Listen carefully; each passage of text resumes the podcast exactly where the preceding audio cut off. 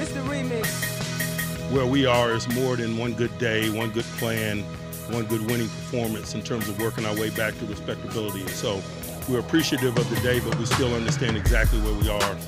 And um, we ain't running away from it. We're going to continue to run to it and, and, and get better and uh, prepare for our next opportunity. There's a chance. Score for Schultz. And the Kraken break the shutout. Seattle on the rush. And defenseman Justin Schultz, the former Wisconsin Badger, puts it by the right post. And Adin Hill surrenders his first goal of the day. Vince Dunn, high slot, lefty passes right, Burakovsky. Lefty shoots, tipped in. Power play goal for the Kraken. Yanni Gourde was down in front, I believe. And Seattle now trails 5 to 2 with 3.43 to go in the third period. You know, he kept squirting through there and You sense any give up in the locker room? Hell no. What kind of questions that, Phil? Just crushed my dreams. Boom. Sadness. That's the one. All right, I know what uh, cottage fries are. Cottage fried potatoes yep, are they are. Think of a. They're fried potatoes, obviously, but to think of uh, what if chips were the entire side of the potato? So it's the thick medallion style. Yeah, kind of like a like. So there's a little bit of probably soft potato in the middle.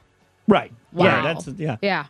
uh, just reading through Babe Ruth's Wikipedia page. Um, Uh, deep fat fried in lard. yeah, yeah, of course. Huge Um, fan. Babe Ruth was like a, a, a medical experimentation.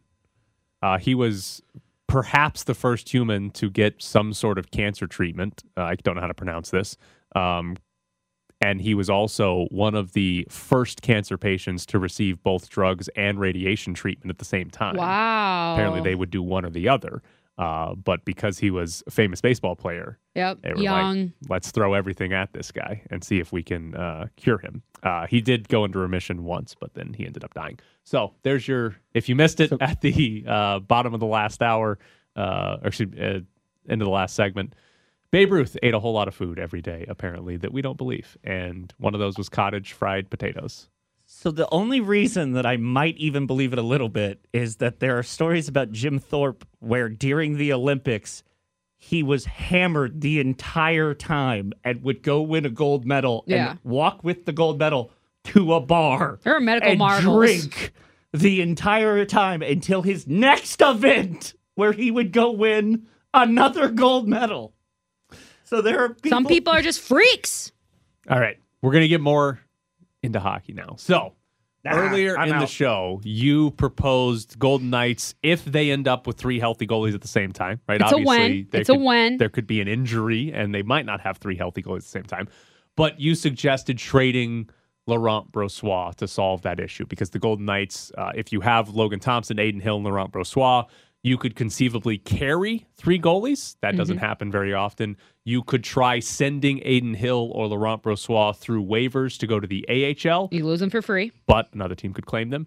Or you could send Logan Thompson down, who does not have to go through waivers, but everything we've heard from Bruce Cassidy suggests that's the guy he wants to be the starter. So I would assume that's not going to happen with this front office. It's probably foolish to assume things like that. LT's not going anywhere. But I assume Logan Thompson is going to be on the roster the entire season, unless, you know, he plays extremely poorly at some point. So your suggestion to sort of solve this problem would be to trade Laurent Brossoit.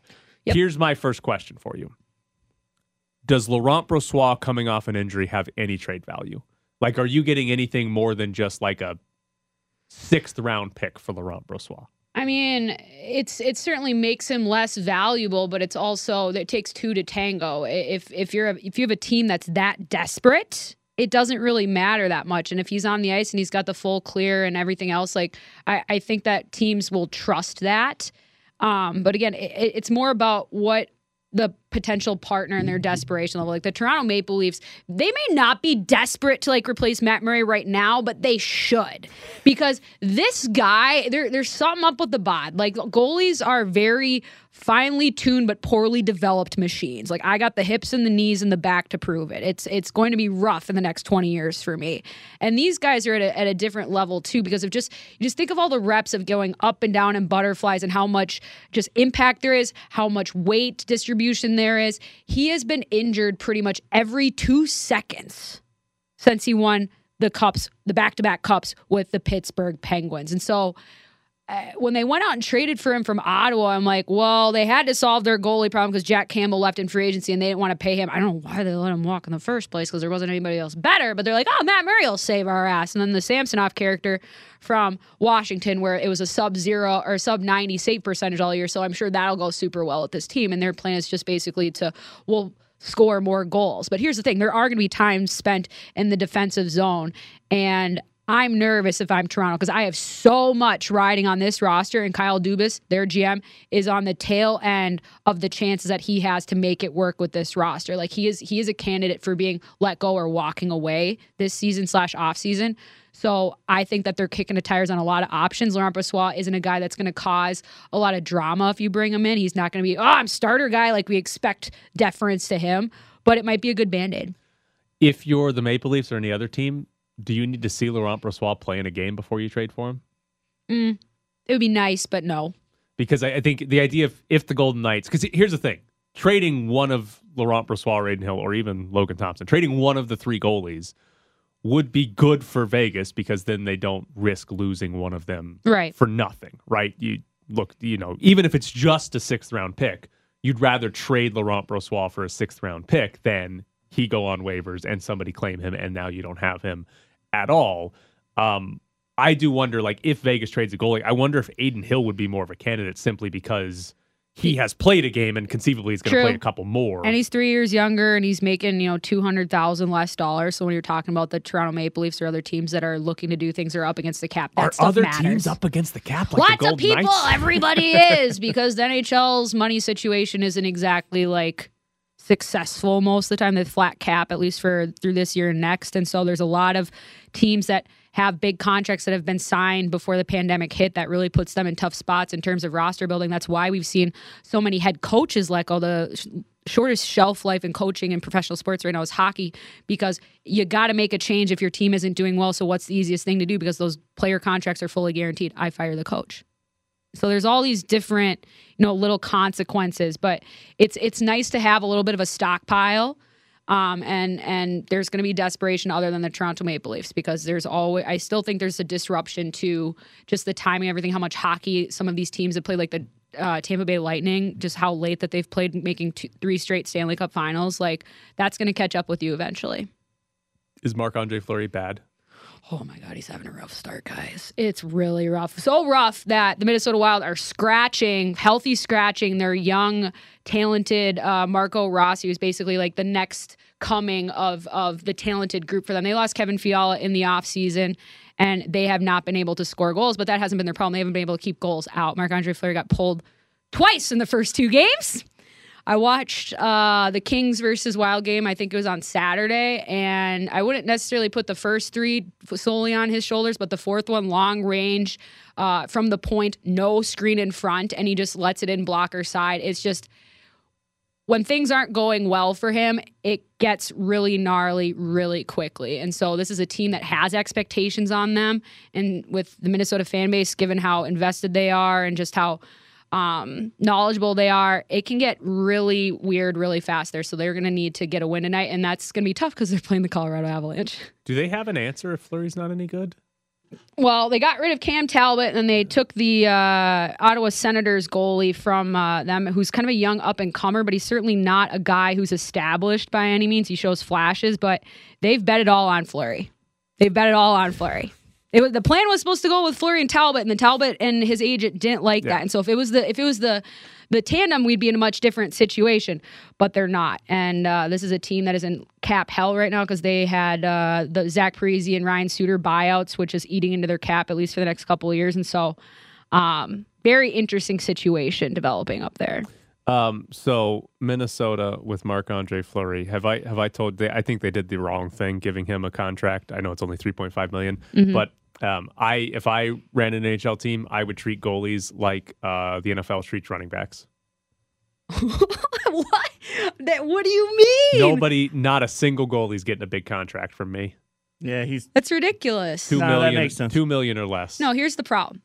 Is when teams give the big contracts to goalies they haven't developed. That's what gets teams into trouble. That's why Edmonton's never going to win jack squat because they can't develop a goaltender to save their life. So they end up paying a premium, an extra two and a half million dollars per year for an older guy, and you're in a more desperate position. So you have to take away pieces from other parts of your roster. But if you develop a netminder, if you get a Jake Oettinger, a, a Thatcher Demko, a Carter Hart who's playing really well. I mean, Philadelphia is up there in the power rankings right now, and people are basically putting writing them off for dead before the season even started. But the influence of Torts knows no bounds, or at least he yells really loud, so you skate real hard.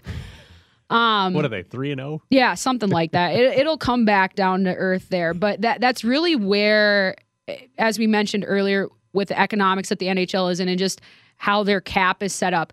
The biggest area in which you can make or break a championship team is in the goaltending position. It's just when you invest. I would never invest. I would find as I many hate that take. I would find as many 23, 24 year olds that I could pay $750,000. So you'd be like Jordan Binnington, come on in, and then we're not going to sign you to a long term deal once he wins, wins you a 100%. That is what It's I not going to win over a locker room. 100%. and It you need be- goalies to be magical creatures sometimes. They need something to believe in. And some of them can be magical while getting paid $766,000.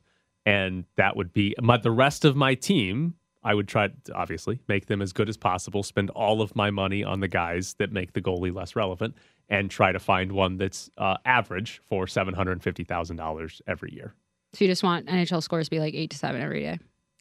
That'd be fine. But no. I, I believe that you can find Because goalies. the, the, the talent will start leaving that position then, or they'll start seeking out other sports. Like last 10 years since Ben Bishop came in, all of a sudden every goalie's like over six five. We don't have to move as well. Like Andre is huge, but he's also go go gadget arms. Like it, it, but those pipelines and those athletes have to choose that because they see that they can break in and get to that level of the business, make those types of contracts and stuff. Not every team's going to do that. Teams still pay running backs in the NFL, like morons. Yeah, like so Christian McCaffrey. other teams would do it, and they'd eventually catch up to me because I'd win a Stanley Cup ten straight years, obviously. And It would take away from the game if you were to enact your plan. It would make the can we game just worse. dead in the puck? Dead in the puck. dead in the puck. No, I, let's let's make more rules to make the life harder for goaltenders because the forwards can't score enough. Ooh, That's bring back ties. Eh, goalies are. They probably should bring back ties. Goalies are too protected.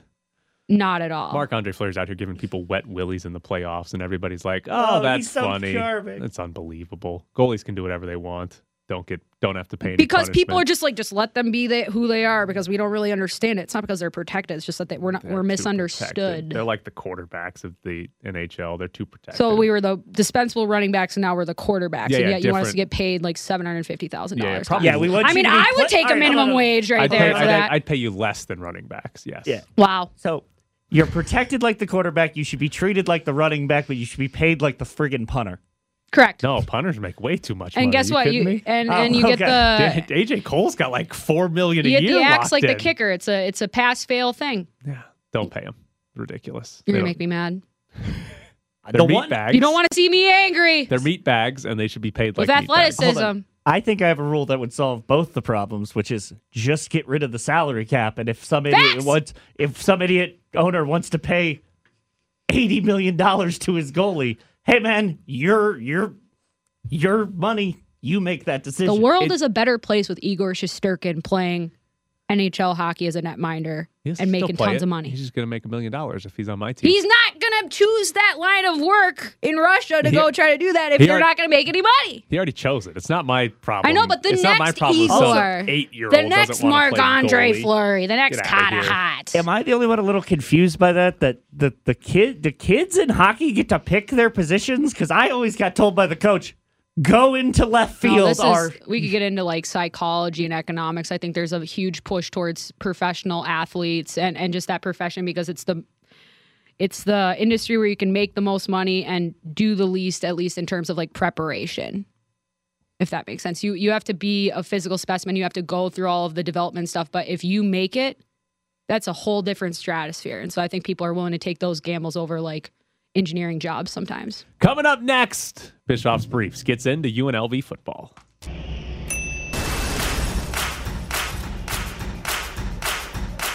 Bischoff's Briefs. I'm afraid we need to use math. Bischoff's Briefs. I knew I should have checked your showboating globetrotter algebra. Bischoff's Briefs. Man, I thought you knew that algebra was all razzmatazz. Bischoff's Briefs. Yes, I see. Something involving that many big words could easily destabilize time itself.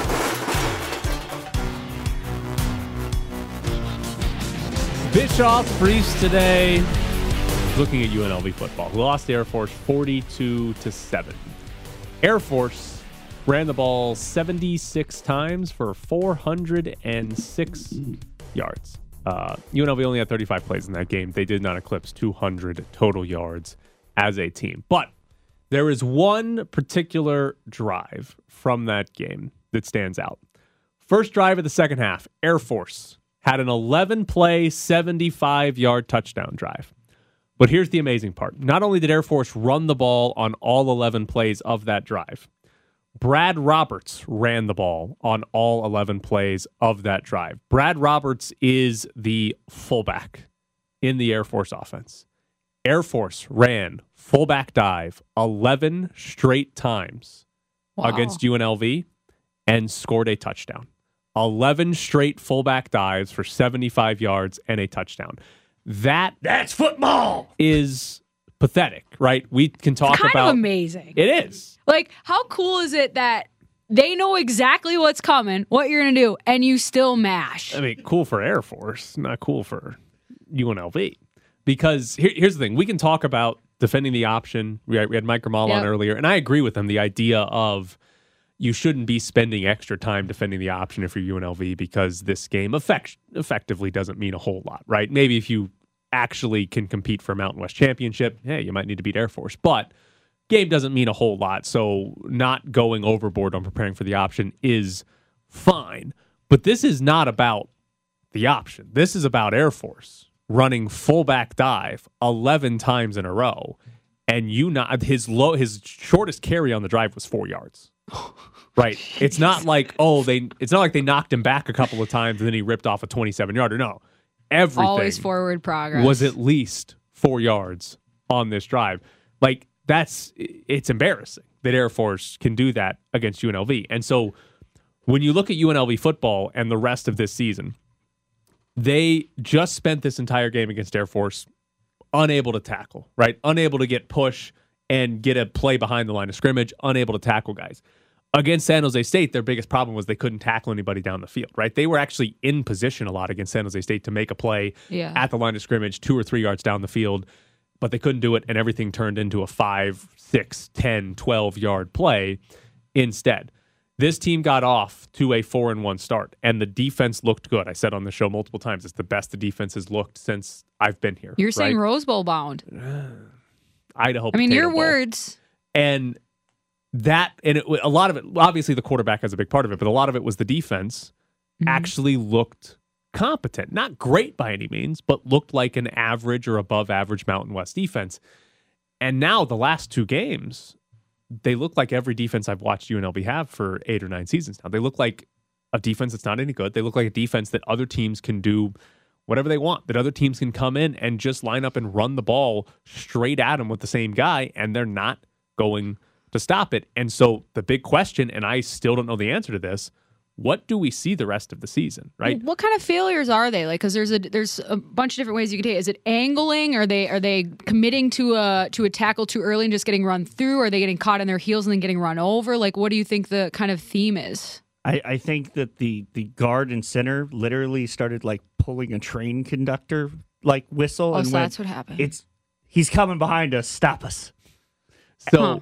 The the problem so the big difference to me from the first five games to the last two, UNLV in those first five games, their interior defensive line was getting a they, they were winning the battle there. They were not getting pushed backwards. And there were a handful of plays that were third and ones and fourth and ones where the interior defensive line just blew up the centers and the guards. Just And- clogged it up. There wasn't even a chance they to get were in the right. secondary. There was no there was nowhere to go Mhm. on short Who yardage needs run linebackers? plays. And what's changed is the interior of this defensive line the last two weeks Hmm. hasn't won anything.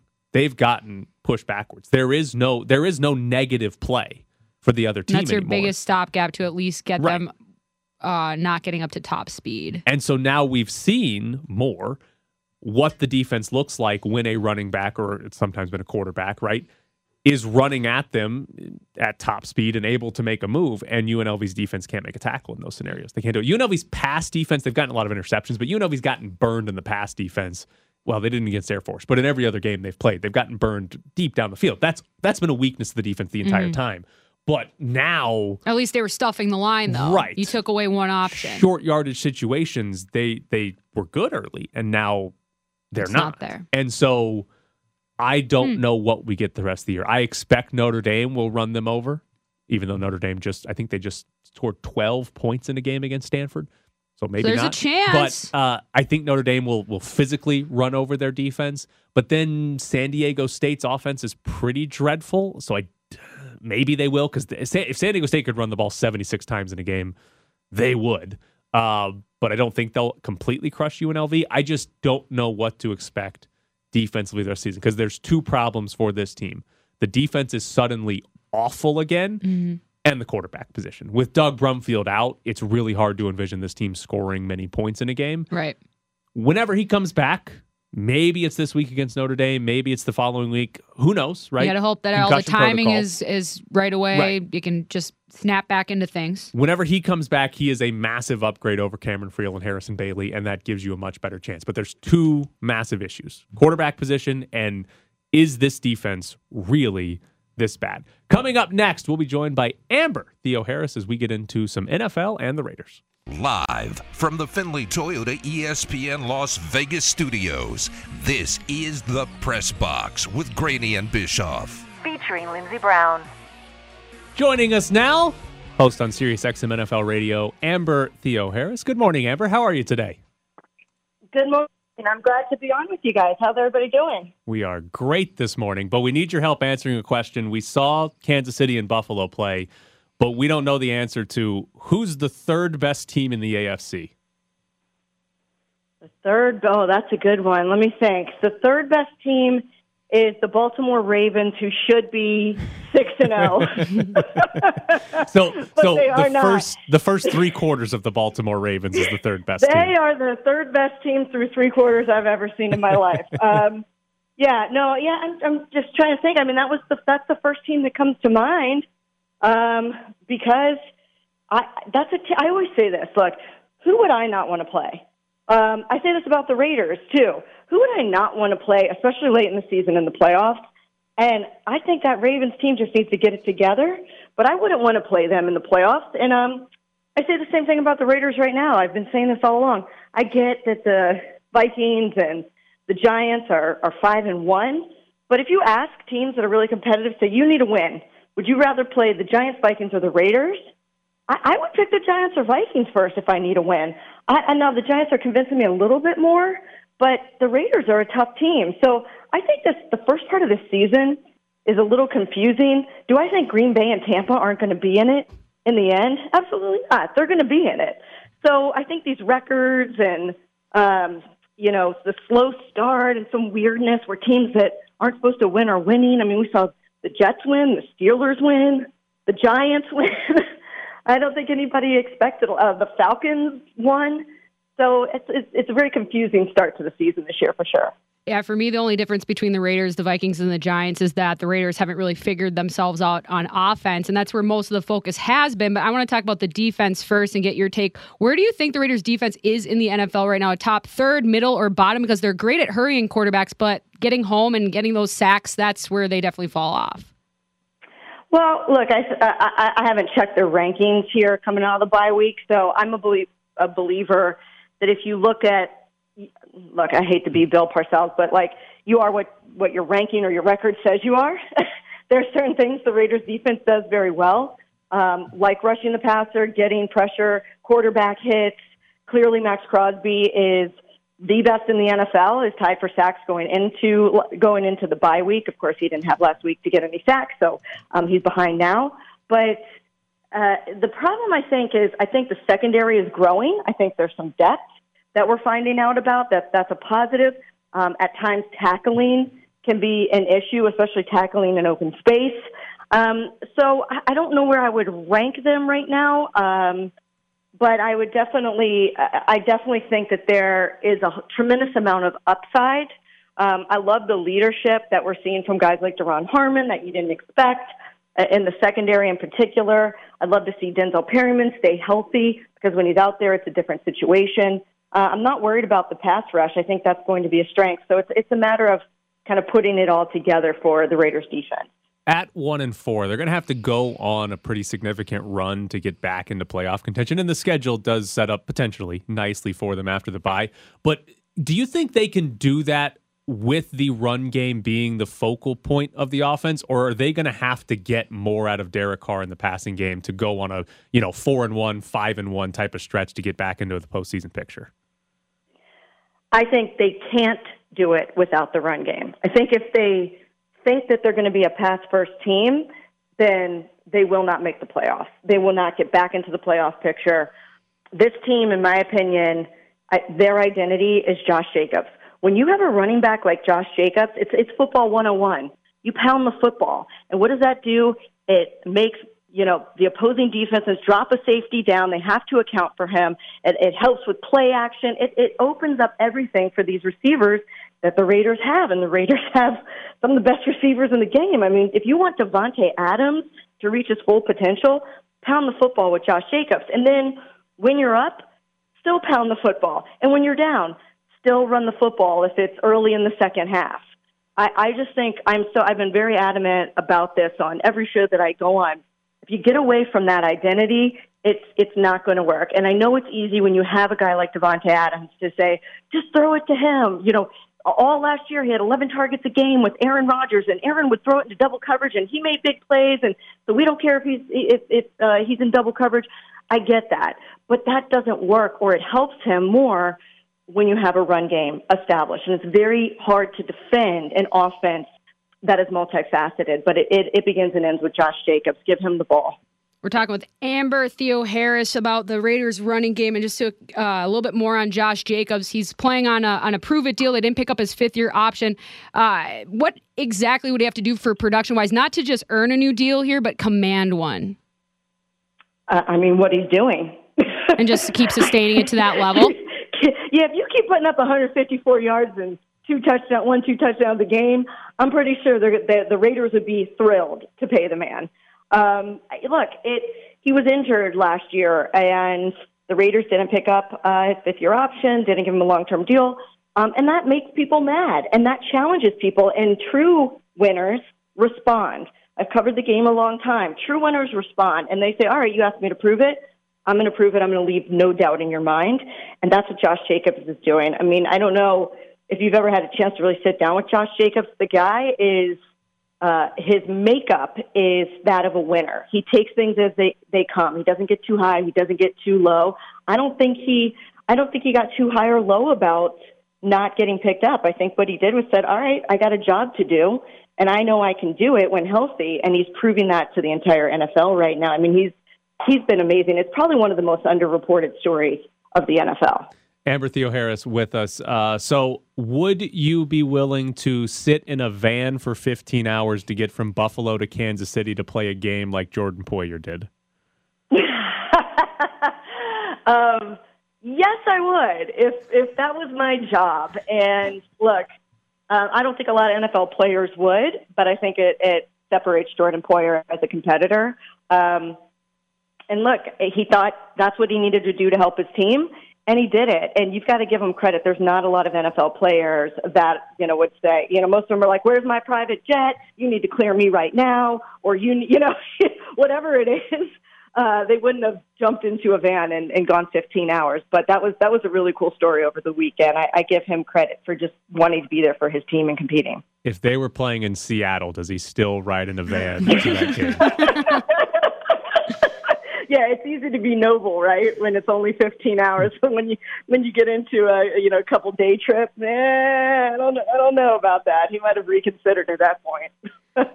Uh, Bill O'Brien left Houston in a state of depletion, but now we're a couple years removed from his power monopoly, and they haven't been great, but they've managed to keep things close, especially defensively. How are they finding success on that side of the ball, and how capable are they to slow down a hopefully fully stocked Raiders offense? Look, I, I, don't think you underestimate anybody in the NFL. Uh, Let's put that out there first. And Lovie Smith is a hell of a coach. Um, he is going to put a competitive team on the field, and defense is his thing. So they have to consider that. Um, that being said, the Texans aren't a good team. That, that's a fact. They're just not a good football team. They still have to score points. It doesn't matter uh, how well the defense plays and maybe slowing down the Raiders' offense. They still need to score points, and that's been difficult for them. So um, I, I, I caution the Raiders and all of Raider Nation to look at these next four games and think they're going to be four wins. It's very difficult to win in the NFL. Um, luckily, the Houston Texans game is at home. And so I think this is a, definitely a game that the Raiders win. But, you know, I look at things like going up against the Saints. The Saints aren't an easy out, and they're definitely not an easy out in New Orleans. You know, that's in three weeks from now. So these next four games, the Raiders should look at as an opportunity, but definitely should not be overlooking uh, these teams that have proven that they can play teams very hard and they can sneak up on you. Amber, before we let you go, where can people see or hear you this week? Um, I always say check, I'm all over the place, so check check out my Twitter at Amber Theoharis. It's one word, one R. Uh, or you can follow me on Instagram at Amber Theo One, and I always kind of keep people posted before I'm I'm going on somewhere. Um, all over Sirius XM, uh, Sirius XM Fantasy. You can catch me there this morning if you want to check out how your fantasy team is doing. I'll be on at uh, 10 a.m. Pacific uh, with my buddy Michael Fabiano, who's the best. So uh, start there today. We'll get we'll get your fantasy team right here going into week seven. Well, she is Amber Theoharis. Amber, thank you so much for joining us, uh, and we appreciate it. Thanks for having me, guys. Enjoy your week. Absolutely. So, Amber Theoharis, uh, right after our show, you can go listen to find out uh, what you need to do to fix your fantasy team. I need help. Yeah, but you're playing in a league with linebackers and stuff. Yeah. I'm 0 5. I think I lost by like 200 points yesterday, so at least it was close. Does your league have a punishment for last place? No, I don't. I, I You need have to start. I you need to have start a league like continue that. to play in the league. Correct. I might not be invited back. We have uh, Charles McDonald who comes on the show every week. Yeah. He's his fantasy league, one of the ones that he's in. If he finishes in last, he's got to do a stand-up comedy routine, just like at an open mic That's comedy fun. club. Is it? I think it'd be fun. It's kind of like what we do. I mean, in a different way. I, all right, that's fair, but I will say, like, the number one fear of people is public speaking. Right. Yeah. No, and it's then fair. put on top of that, you have to do public speaking and make us laugh. Right. you Well, have to be funny. At least I still have a chance because I got Russell Wilson and Courtland Sutton tonight. So if they can get 250 points, I should be able to secure my first win of the season. You think you have a chance? Maybe Do you, never know. They might go off. I don't know the scoring system. What if Do Russell Wilson scores five? points? Who knows? If he you I got Joe Burrow at 72 yesterday. Yeah, that's a weird scoring system. and and Joe Burrow was the best quarterback in fantasy football, I believe, yesterday. Thank so goodness. Russell About Wilson, damn time. So Russell Wilson has to be Better. three times as good as the best fantasy performance Maybe yesterday. he went to Dr. Shin and got that next level healing that he got in Seattle. Yeah, I he's think hurt, you know too. what? I just you know, I, I'm feeling it. no, he flew I'm- to he I'm feeling flew to air. L.A. to get the shot, not Seattle. It's the winds of change, gentlemen. I don't think that's happening. Courtland Sutton for two tids. How are and how are you yards. going to steal momentum for your Can- fantasy can we football be can team? we be a little bit little bit safer with the word tids? I said you. it. I walk up to the line, but I never cross it. Yeah, It's fine. All right, what are we giving away? Tickets to go see the Golden Knights. Uh, they take on the Winnipeg Jets on Thursday, and we've got a pair of tickets for you. 702 364 1100 is the phone number. If you want to go out to Golden Knights and Jets on Thursday, be caller number 10. It's 702 364 1100. You want a pair of tickets. See the Golden Knights on Thursday. Weeks on Eastern. Shock factor very high. Um, disappointment very high. It's crushing. You're locked in the press box. God, I can't wait for Ed to be back tomorrow. Um, Are we going with oh no as the open? I don't care what you play as the open. Um, did any of you see on at any point during the weekend people complaining about the Major League Baseball playoff format Yes. because Yeah. the LA Times wrote a story. I, I should say this. An editor for the LA Times that is a Dodgers fan wrote a story suggesting that saying no matter what, the Dodgers were the best team in baseball this year. Like no matter what happens, they should be the champions. That was phenomenal. Um, It's a bold take, but and, all right. and lots of Dodger fans on Twitter were like, well, yeah, obviously we're the best team. Of course. And now everybody's complaining about two things. One, that the divisional round are five game series, and they think it's unfair that it should be a seven game series. And two, they're complaining that the Dodgers, the Yankees, the Astros, and the Braves got five days off at the end of the season before their first playoff game Killed the momentum. and yeah, which is also ridiculous. And now I'm seeing tweets from like Buster Olney and other people that cover baseball trying to suggest how they should change the playoff format. This is phenomenal. I can't. I cannot get enough of this. Excuse computer, The for sure. Dodgers lose a playoff series, and everybody is like, "This is this is not the Dodgers' fault. This is clearly the format's fault."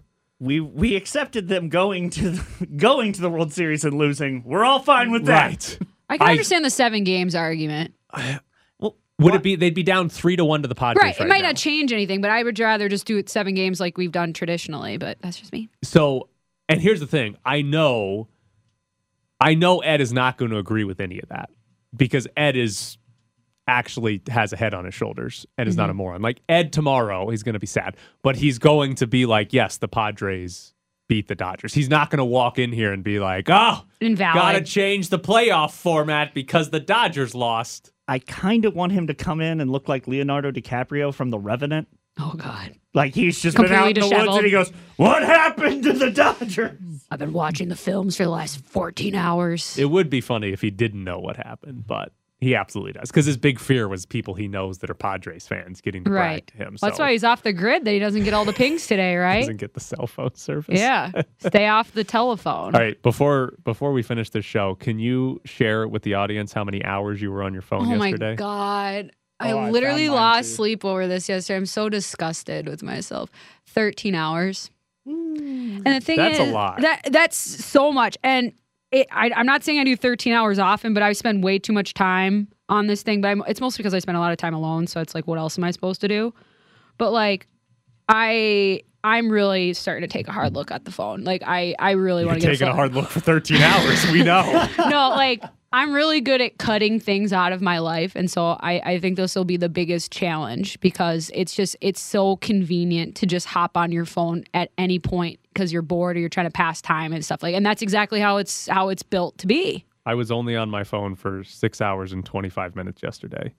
Uh, last week, I averaged five hours and 10 minutes. And I would consider myself somebody that is addicted to my phone. And yeah, hundred percent. You were on it Twice as much. right. Now, I I, was say, playing a game for most of it, so there's that. But like, it's still. It, I it just think about game? the. Yeah, hold on. Yeah, Yeah, you can't just. Yeah, it's what- called what- Outlanders. It's a good game. I like it. what do you do? You build a town, and then you gather resources, and then you complete challenges. All right. Am I am I wrong for thinking that's not that bad? Yeah.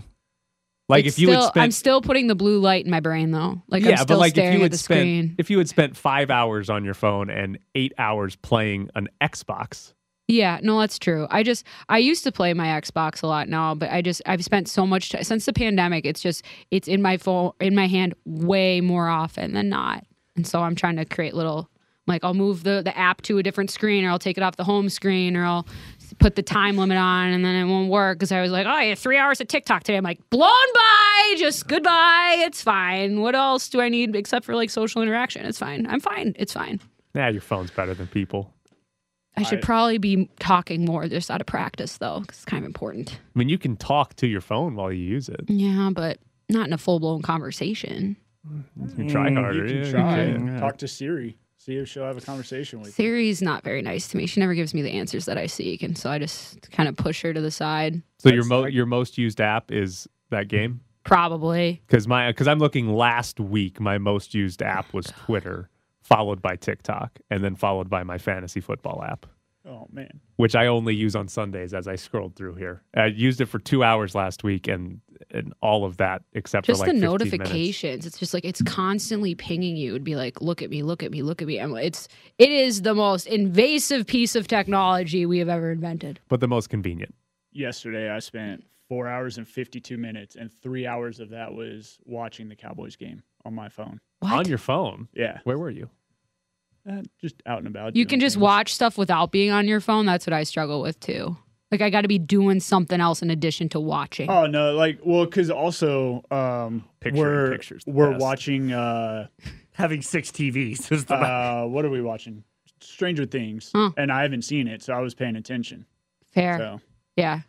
You have to have a lot of intentionality in your life these days to avoid a lot of these pitfalls. Wait a minute. Wait a minute. you look very confused, Tyler. You were watching Stranger Things, but you had the Cowboys Eagles game on your phone, correct? And you're telling me that you were paying attention to Stranger Things. Correct. Yeah, just, just don't looked down and watch go- the Cowboys and Eagles. You Well, walked in on all your bad first of beats in the Cowboys game First earlier. Of all, I have to watch the Cowboys game because I'm a fan. Then but I don't didn't watch have- Stranger have- Things. no, I didn't have the volume. one. I didn't have the volume on the game, but I had it like on my armrest on the couch, and then I had Stranger you Things on have the TV. You have no idea what happened in Stranger We're gonna do a Things. I do. PowerPoint. PowerPoint. You don't have a clue. I do. Prove we have it! two episodes left, and then we're done. You with don't the have. series. There's Hey, no way you were paying attention to Stranger Things One except during commercials. I was. I do not believe you. Pick one. If you're a Cowboys fan, watch the Cowboys game. We live in the Pacific time zone. You can watch Stranger Things after the game is over. Nah, that's too late. Good God. That's too late. Multitasking. I go It's to, a hell of bed a at like drug. ten thirty. It's That's two hours after the game ended. I go to bed then too. yeah, but the the episodes are an hour and a half. I can only get one.